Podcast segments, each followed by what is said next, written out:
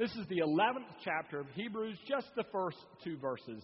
In the past, God spoke to our forefathers at many times and in various ways. But in these last days, He has spoken to us by His Son, whom He appointed heir of all things, and through whom He created the universe. This is the word of the Lord. Thanks be to God. Be seated, please. Dallas Willard tells a story of a man named uh, Robert McFarland. Robert McFarland is not a businessman, but due to a death in the family, he has inherited the family insurance business. And it's not in great shape. And he's struggling in the Los Angeles area trying to get it together, and it is a difficult battle. And one day, as Willard tells the story, McFarland is on the freeway on his way to work, and he's just about decided, you know what, I think I'm going to turn off the freeway and just drive as far away from this office as I can get and just give it up. This wasn't my business anyway. And then he heard an audible voice that said to him, Get off the freeway and pull over to the curb. And so he did. Got off the freeway, pulled over to the curb and received in his spirit encouragement to hang in. And that day, McFarland reports that he successfully completed 22 different transactions in the business that helped turn it around. Dallas Willard tells a story in a book called Hearing God. And unless you think that uh, Dallas Willard is somehow theologically uh, flighty or outside the mainstream, I want to remind you of who he is. For many years before his death, he was the head of the Graduate School of Philosophy at the University of Southern California and an ordained Baptist minister. But he recognized what he called a paradox. And he said, The paradox is this that as Christians, most of us believe that God speaks, and yet we're not really sure how God speaks. And so he began to address that, and we'll look at that in the weeks ahead. Now, I suspect that there are some people who don't, who are Christians and don't really believe that God still speaks today. But my sense is most of us do, but we probably just haven't experienced it. Uh, we're a little bit like my friend and colleague Chris Estes. Chris leads our recovery ministry both on this campus and on our Asbury campus. And he talks about the only time in his life when he heard audibly the voice of God.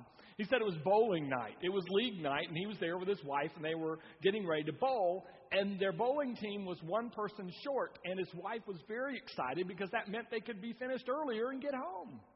And so she was pretty uh, happy about that prospect when all of a sudden there was an announcement over the PA that said there was a bowler who had just showed up who was looking to join a team if a team needed him that evening. He looked at his wife and she gave him that don't even think about it look. And he said, Suddenly I heard a voice say to me, Go ask him to join your team. Can you imagine your wife? A voice. Your wife? A voice. How powerful that voice must have been because he went forward, invited the man to join the team. And he said, as the evening rolled on, two things happened. Number one, this man bowled a perfect game, 300. And then Chris said, and I'm bowling with him, and I bowled the highest score I'd ever bowled in my whole life. And he said, from that moment on, he said, I got interested in the reality that maybe God speaks. A lot of us, I think, may have that reality in our head, but we don't have the experience of it. I'm reminded of what John Baillie said a few decades ago about God's presence and God's voice. He said, You know, for those who don't believe in it, no amount of intellectual arguing and, arguing and reasoning is going to prove it to them. And for those who already believe it, any sort of arguing or reasoning is probably superfluous. They already believe it. But let me go ahead and argue it anyway. I would like to, for the weeks ahead, give you a theoretical and biblical framework for what I believe is the reality that God still speaks today. So here's how I'd like to establish it. Number one, I think you just ought to know God speaks in the Bible as the author to Hebrews says, at many times and in various ways. Let's just look at some of the ways in, in, the Old Testament God spoke. God spoke in an audible voice to Abraham. To Joseph, he spoke in dreams. To Moses, he spoke in a burning bush. To the people of Israel in Egypt, he spoke through the plagues. To Gideon, he spoke through a fleece. To Balaam, he spoke through a donkey. To the priest, he spoke through what we might call holy dice. They were called Urim and Thummim, and they kind of you were trying to decide what God wanted, and you rolled them and see, and you saw how they came up, and it, and it gave you um, a direction uh, to follow. Uh, for uh, David, he actually spoke through another man, the prophet Samuel.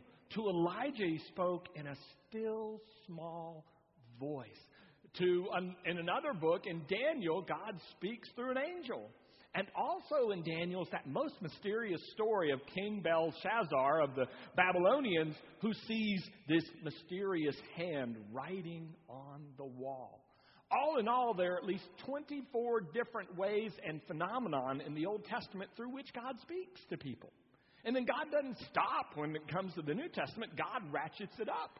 And in fact, when John gives Jesus a name in John chapter 1, he calls Jesus the Word the Word made flesh because through everything Jesus does, God is speaking. And the Gospel of John, God speaks through seven signs or seven different uh, miracles that John actually counts out for us. Um, God, when Jesus is about to be born, well, first the born, the birth of John the Baptist, God has an angel appear to Zechariah and says, "You're going to name this boy John." And then God actually uh, has an angel appear to Joseph that says, Don't divorce Mary. Uh, you know, stay with her. Uh, name this child Jesus. He's Emmanuel, God with us. And then uh, after um, the baby is born, Joseph gets word uh, through an angel, I mean, through a dream, excuse me, through a dream that they need to get out of Dodge. They need to leave Bethlehem, and they flee to Egypt. And then uh, you get also other stories of, of, Peter in the book of Acts gets led by a vision. Uh, one day he's uh, hungry, it's lunchtime, and, and, he gets a vision. God shows him something. Uh, Philip sees a man in a dream who says, Come over to where we are and preach us the gospel. All throughout the book of Acts, you just see time after time where the Holy Spirit um, personally directs the church, opening doors and, and closing doors. And God constantly communicates all the way through the New Testament. Now, God speaks in the Old Testament, New Testament, but the fact of the matter is, God continued to speak through history. Some of the more amazing and interesting circumstances, I wanted to share a few of them with you. One is uh, because this guy is, uh, he stirs with a big stick. His name is Eusebius. He's the major historian of the early church. And Eusebius recounts that before the destruction of Jerusalem in 70 AD, God gives a word to his people that basically says, You need to get out of there. Now, unfortunately, a lot of them didn't heed that word, but that God spoke to them directly and said, Leave Jerusalem. And of course, within months, the Romans had torn it down, torched it. They never believed it could happen because the temple was in the middle of Jerusalem, and they thought, well, God will never let anything happen to this building. But in fact, it did.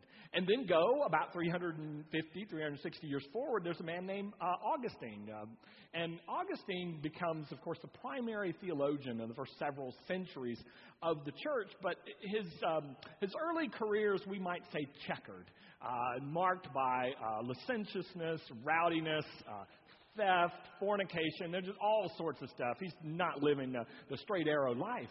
But we're told one day in 438 AD that, that he hears a voice that says, Pick up and read. And what he picks up and reads is uh, the book of Romans, and he, and, and he starts at a place that we now know with chapters and verse numbers, was Romans 13 14, where Paul says this Clothe yourself in Jesus and basically live, leave behind the sinful desires of your flesh. And Augustine receives that very verse, the first one he looks at, is a personal message to clean up his act, change his ways, and begins to follow Christ. Well, let's go forward about 1100 years to the time of the Reformation. And one of the uh, well known Scottish reformers, and most of us who are Methodists aren't too familiar with the Scottish reformers, a guy named George Wishart. And George apparently is fairly well known in his day for getting special words from God, and he tells townspeople and other people about them, and they usually come true. And uh, but that's not the main problem with George. The main problem is his preaching contradicts the archbishop of the area, a man named David Beaton. And uh, actually, it has very little to do with matters of religion. He's criticizing these business alliances that the church is making that he believes are unholy and, and unhealthy. And so um, Archbishop uh, Beaton basically has Wishart arrested. And the magistrate throws him out of town and says, Don't preach here anymore. You must leave. And he's on his way out of town. He says, Okay, but if you throw me out of town, bad things are going to happen in your town. And sure enough, within four days, a plague hits the town. But let me tell you the kind of man George Wishart was. He comes back into town when he gets word that plague is hit and ministers to the people with the uh, plague and risks himself, prays for their relief, preaches for them to convert, uh, and, he, and stays in the town. But the archbishop is still not very happy with him. And one day, uh, he's on his way to a meeting, and he has a disciple, a man who will become more famous than he is, a guy named John Knox. And his disciple basically says, Well, I want to go with you to this meeting. And he said, No. He said, At this meeting, I'm going to be arrested and they're going to put me to death. And he says to Knox, It is enough to have one sacrifice at a time. And sure enough, he goes to the meeting, they come in, they arrest him, and they execute him. But at the point at which they are getting ready to, they've got him on the gallows and they're going to execute uh, George, he looks up and from his luxury box, he can see the archbishop there in the, in the palace, kind of looking down over everything. And he points up there and he says, In the very spot where you so pridefully sit, you will, in, I think he said, four days, die. Well, he was off by a couple months. It was almost three months later, and in his luxury box, over which he had looked out over the gallows, the archbishop is murdered, exactly as Wishart predicted. And then his disciple, John Knox, was so well known for uh, God speaking to him and passing it on to others uh, that the, the seminary at St. Andrews, the school of theology there in, in that day, calls him the prophet of the nation and a true prophet. I don't know if you're familiar with seminaries. That's not something they do. The place I, I, I went to would never like proclaim any of us a true prophet who speaks for God. Um, but that's how well known Knox was. And he on his deathbed, it gets proven again. He's dying, and uh, and he has a good friend named William Kirkcaldy who is holding the Edinburgh Castle on behalf of Mary Queen of Scots against uh, against uh, people attacking the castle. Um, and he, he says, send word to William and tell him not to do this and to leave. And that if he doesn't, he will find himself hanging off the side of the castle, rotting in the sun. Well, Kirklady assumes this is just the mad ravings of a person near death and pays no attention to it. Sure enough, castle is overrun. Uh, he is lynched by a rope. He's thrown over the side of Edinburgh Castle and is left there to rot in the sun. Knox and Wishart both had a tradition of being able to hear God's voice and passing it on to people. And then come to America a century later, and there's a guy named George Fox. You may be familiar if I tell you who started the Quakers. And Fox has this experience with God in a situation that he doesn't know the answer to, and he hears a voice tell him, tells him, There is one who can speak. And he learns to listen for God's advice on situations. And as you may know, the Quakers become the people of the, quote, inner light, unquote, and they're trained in silence and uh, very important in silence to listen to God's voice. And then let's go back across the Atlantic to the Methodists. The Methodists are founded by two brothers uh, Charles and John Wesley. Charles Wesley, May 21st, 1738, Pentecost Sunday, is, uh, we might say, converted. He, yes, he's, he's a Christian, but he doesn't really have a living, dynamic faith. There's something missing in his life. He's also suffering from pneumonia. It's not a good day for Charles. But Charles gets an impression that he's supposed to read this book in front of him. And the book is written by a man named Martin Luther and it is on the it's a commentary on the New Testament letter of Galatians. So he opens the preface, starts to read, and his heart changes. And he comes to a personal dynamic faith in the love of God in Jesus Christ. And Charles gets really excited and look at all the hymns in our hymnal from that excitement in hearing God's voice.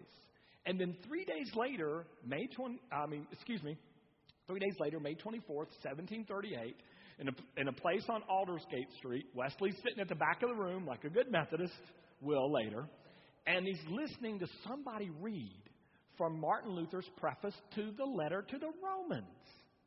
Again, Luther. Again, a preface, not even the Bible, just a preface to a commentary. And he says, Suddenly I felt my heart strangely warmed. I believed that Christ died for me, even for me and my sins. And Wesley becomes on fire. God spoke to both of them through a human author and a preface, two different prefaces to two different books. And God continues to speak today. The history of this church is a history of people listening to God's voice and what, in, in different ways and responding. Um, this September, we're going to celebrate 20 years in this new location and in this um, new building. And one of the things that happened, and those of you who were here, I wasn't, you know the story.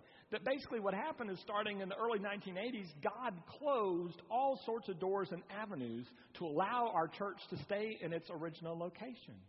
And then miraculously opened up these 13 acres for a just giveaway price that we just happened to have on hand. And we came over here. People learned to read God's voice, hear God's voice, and respond. And then years later, our North Campus, Riverside, you probably you may know how it got started. One day, one of our pastors, Scott Harris, driving out 281, and and uh, he he's at almost at the intersection of 281 and Highway 46. He sees this ranch style. It used to be like an antique store, a home with like a barn attached, and it says for lease. And he gets the the, the strong feeling he's supposed to pull in there, so he does a guy meets him and he and he says, "Well, you know, I'm interested in leasing it." And he said, "Look, I'm from a church. I don't have power to do any of that." And the realtor's kind of like, "Oh, he's bummed," but he shows it to him anyway. Shows him a woman who's painting um, uh, the back porch, and he says, "Well, if you're from the church, that woman there needs prayer." Scott laughs, and they move on. And he calls another one of the leaders of our church, Linda Marceau. Linda drives up there. Same deal. He comes out thinking she could buy it, and she says, No, man, I'm, I'm from a church. I don't have that power. We're just looking. He said, Oh, you're from a church. Points the lady painting on the, uh, the back porch. Said, Well, if you're from church, she needs prayer. Linda doesn't laugh. She looks at the woman and says, Well, do you? Woman comes down from the ladder. The, the woman indicates that, yes, in fact, she's a single mother with more bills uh, more than she has money. And Linda asks her how much. And Linda has a reason for this. Linda is carrying money in her purse. In New Heights, they had taken an offering to give a single mother who was facing difficulty in our community uh, paying her bills. And they'd given her uh, the money, and she looked at it and said, This is way more money than I need, and gave half of it back to Linda, and it happened to be in her purse $1,300. So she asked the woman, without telling her any of this, says, Well, how much do you need? And the woman said, oh, I need a lot. I need $1,300. Linda said, Well, I knew I was supposed to give it to. The woman, as you know, comes over to our church, becomes a Christian, uh, and then Pam Barquest, and has started both our Hope Center up north and our Hope Center here, our thrift shop, and now dedicates her life to helping other people who find themselves in difficult situations. The fact of the matter is, God still speaks for those willing to listen. And it's not just to churches and, and great religious leaders and denominations. God speaks to individual people to, to guide and direct and assist them in their life as well. Um, about 12 years ago, our church made the decision, um, which we thought was a good decision, to sell the parsonage. So my family needed uh, to move somewhere. So we were looking for where we'd move our family. We had two still in school, in public school, and we were trying to figure it out. And we kind of got down to two houses, but neither one was a slam dunk. And so I'm still thinking about it. And I'm on, I'm driving down Eisenhower. I'm going from the church, going that way, turn on Claywell, and going to Eisenhower, trying to uh, go to uh, BAMC. And then, you know, pick up 35 over there and go to BAMC. But um, as I'm doing it, I drive past this intersection and I get a strong leading that I'm supposed to turn down that intersection. Pike Pike Road. So I turn. There's nothing. There's not even a house for sale. So I thought, well, that was weird. So I get back and I go to BAMC and I'm coming back same way down Eisenhower and there I am, same intersection. I get turn. So okay, I'll turn again. Not an audible voice, just some sort of leading that the house was there, and, and there's no house there for sale. Not even the ones that are not for sale that really look like it would fit us. And I just thought, well, I, I messed that one up. And went on, and we finally made a hard decision between the two houses, chose our house, uh, which necessitated our kids changing schools. So about two months later, um, we've moved. Our son is in, in, in his new um, school. I'm waiting to pick him up from the elementary school. I'm parked on the side street. He's going to come out and meet me. And I don't know why. I just happened to look up to see what the street name is. And of course, the street is Pike Road. That's the elementary school that my son would go to.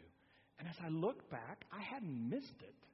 God had been trying to tell me look, it's this district, it's this area, this is the one that I have for you. And I just I I thought I'd missed it.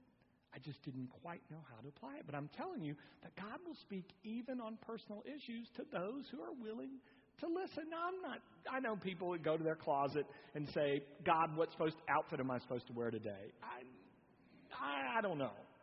Um, because part of us, I think God wants us to grow up and make a lot of decisions on our own. But I do know that guidance is available. E. Stanley Jones, one of the great Christians of the 20th century, said, Does God speak to his people? He said, Strange if God wouldn't. I mean, you're, if you're a parent, you've got kids, you're going to not communicate with them? You don't want to offer them guidance? You don't want to steer them? Really? I mean, strange if God wouldn't speak to us. So, over the next five weeks, we're going to talk about how God speaks. And I'm going to tell you what you've got to do. Besides show up or, or listen online, you're going to have to come with some faith. Faith that you are really lovable and likable, that God really is interested in the direction of your life, that God has a personal interest in you. You're going to have to make that leap because I think a lot of us have taught we're sinners, we're worms, God, you know. God loves you, you're a child uh, of God. And, and so, first, understand that you're worth communicating with. Second thing is you're going to have to open yourself up to all the avenues by which God will communicate. Dallas Willard says this, and I think it's exactly right that God saves the real supernatural for the less mature. There are still miracles and there are still loud voices, but those are for the people that haven't learned to hear the other way. For most of us, God wants us to grow up, become more mature in Christ, so that we learn to perceive God uh, in more subtle ways. Uh, this is what the rabbis said in Jesus' day. They said, You should make your ear like a hopper and acquire a, pers- uh, a um, perspective heart. Now, a hopper was not something by which you eliminated commercials on TV. A hopper was like a, um, a large funnel, and almost like cornucopia, or um, and the large funnel was, of course, wide at the top and then narrowed. And what you would do, you pour the grain and everything and, and sift down through it. And so, what the rabbis were saying is open yourself widely to God by looking and listening. And then, with your perceptive heart, you'll be able to shake and sift through and find out what is really of God and what isn't. And it's not an exact science, and we won't master it in a day or a week. But just like we learn our best friend's voice or our uh, children's voice, over time we'll learn God's voice. About 15 years ago, we had a guest preacher in the sanctuary from a seminary in Dallas, and he said this. He said, We need to decide if the book of Acts, where God is always directing and, op- and responding to people and talking with people and opening doors, closing doors, he said, We need to decide if the book of Acts represents normal Christianity or not. He said, If it does represent normal Christianity, then we need to go after it. He said, If it doesn't represent normal Christianity, we need to ask ourselves, Well, why not? If God acted that way then, would God not act that way now on behalf of God's children? Children like you and like me, who God deeply loves.